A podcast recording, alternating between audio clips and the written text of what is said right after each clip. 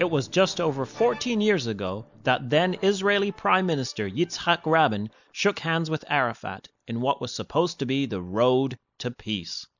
Yesterday was 12 years since Yitzhak Rabin was murdered after a peace rally in Tel Aviv.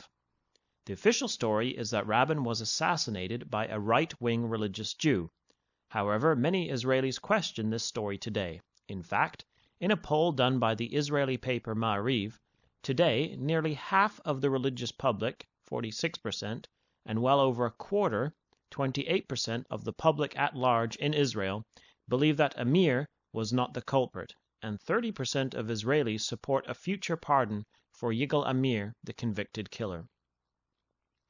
A video of the assassination was shown on Israeli TV near the time of the murder, but has not been shown since. It is widely available on the internet and is known as the Kempler video. It raises some questions about the murder, such as this. Why does the camera keep focusing in on Yigal Amir, the convicted assassin, several times before the murder, while he is allowed to stand unguarded and by himself in a sterile security area? There are also claims that the video was obviously doctored. Rabin's death has become a source of friction in Israel. Many on the right wing feel the assassination is being used as propaganda against them.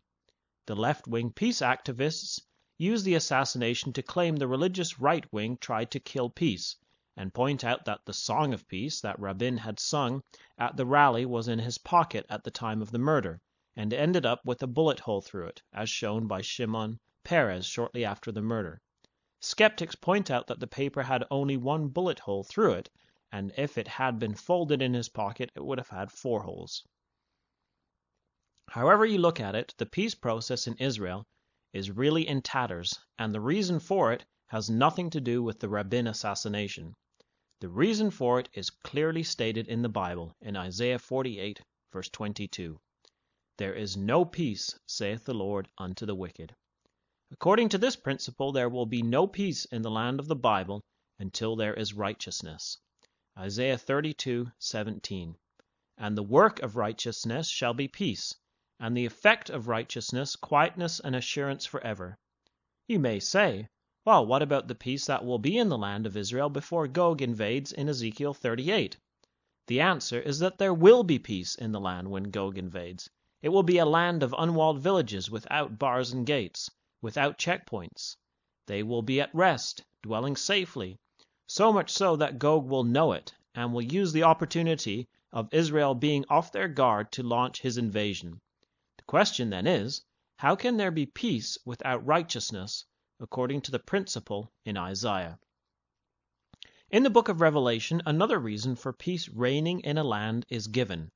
In Revelation chapter 7 and verses 2 and 3 we read, And I saw another angel ascending from the east, having the seal of the living God. And he cried with a loud voice to the four angels to whom it was given to hurt the earth and the sea, saying, Hurt not the earth, neither the sea, nor the trees, till we have sealed the servants of our God in their foreheads. In symbolic language a scene of peace is depicted, and the reason for the holding off on impending judgments that would be poured out on the Roman Empire in chapter 8 is that the servants of God had to be sealed in their foreheads. To be sealed in the forehead is to be instructed in the way of righteousness. Job 33:16 puts it this way: Then he openeth the ears of men, and sealeth their instruction. The carnal mind has to be born again into a mind of the Spirit Word. This was given by figure in the clothing of the high priest, on whose forehead was the words Holiness to the Lord. Exodus 22:36. So the minds of the servants of God must be holy to the Lord. In order for this work of sealing or instruction to proceed, it was needful that there would be peace in the realm of the Roman Empire. So it must be in the land of Israel before Gog invades, when there will be a time of instruction and peace. So it is as we watch the signs of the times and the nation of Israel in particular, we look for a time of peace. This is, however, something that the servants of God may never witness in this dispensation. In 1 Thessalonians 4, the Apostle by the Spirit instructs us that the dead in Christ will rise first, and then those alive and remaining will be caught away in clouds of witnesses (Hebrews 12, verse 1) for a meeting with the Lord in the air or in a position of authority. The air is currently ruled by the prince of the power of the air (Ephesians 2, 2), or sin in the flesh in political power over the world. Another principle is that judgment must begin at the house of God (1 Peter 4:17). It is only after this judgment of the household that risen saints would be available to work in the land of Israel as teachers to the nation, as in Isaiah 30, verses 20 and 21. And though the Lord give you the bread of adversity and the water of affliction, yet shall not thy teachers be removed into a corner any more, but thine eyes shall see thy teachers, and thine ears shall hear a word behind thee, saying, This is the way, walk ye in it, when ye turn to the right hand, and when ye turn to the left.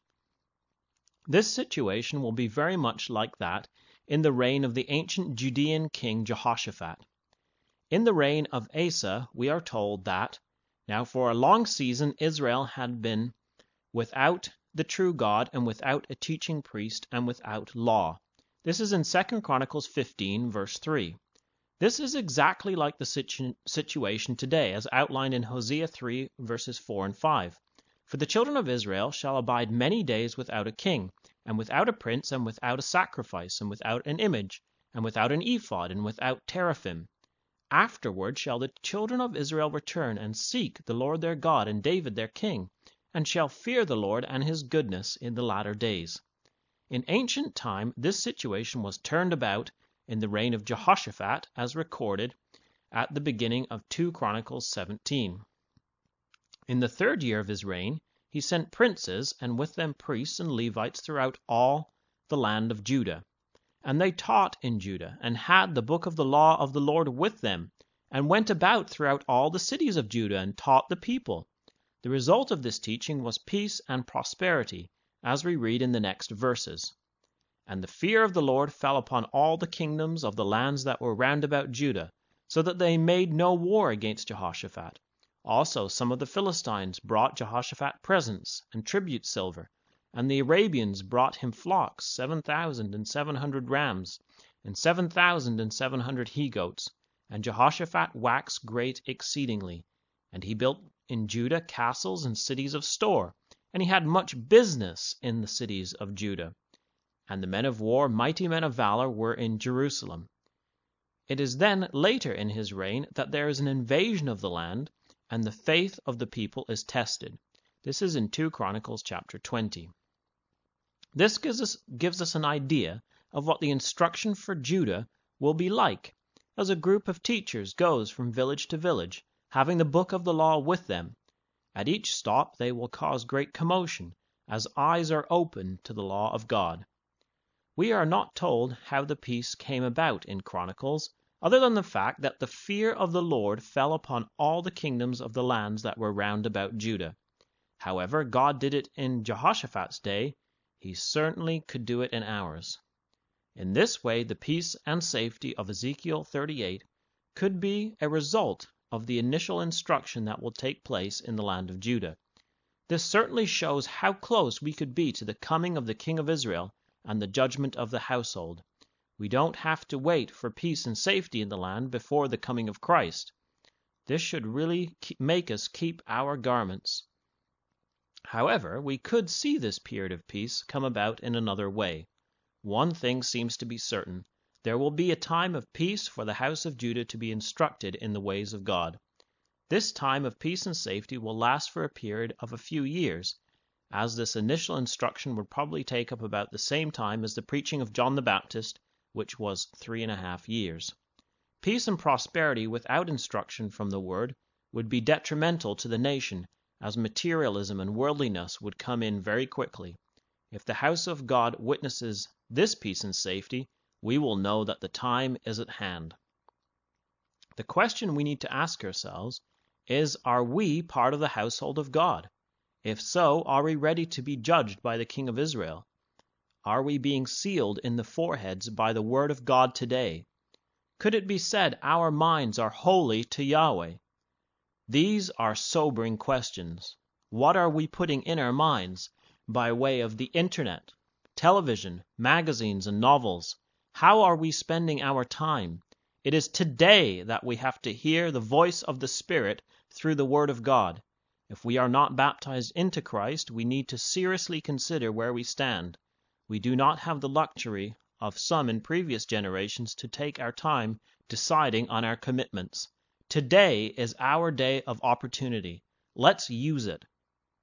This has been David Billington with you for Bible in the News, and I would like to welcome you back next week to www.bibleinthenews.com for another chat about Bible prophecy, God willing.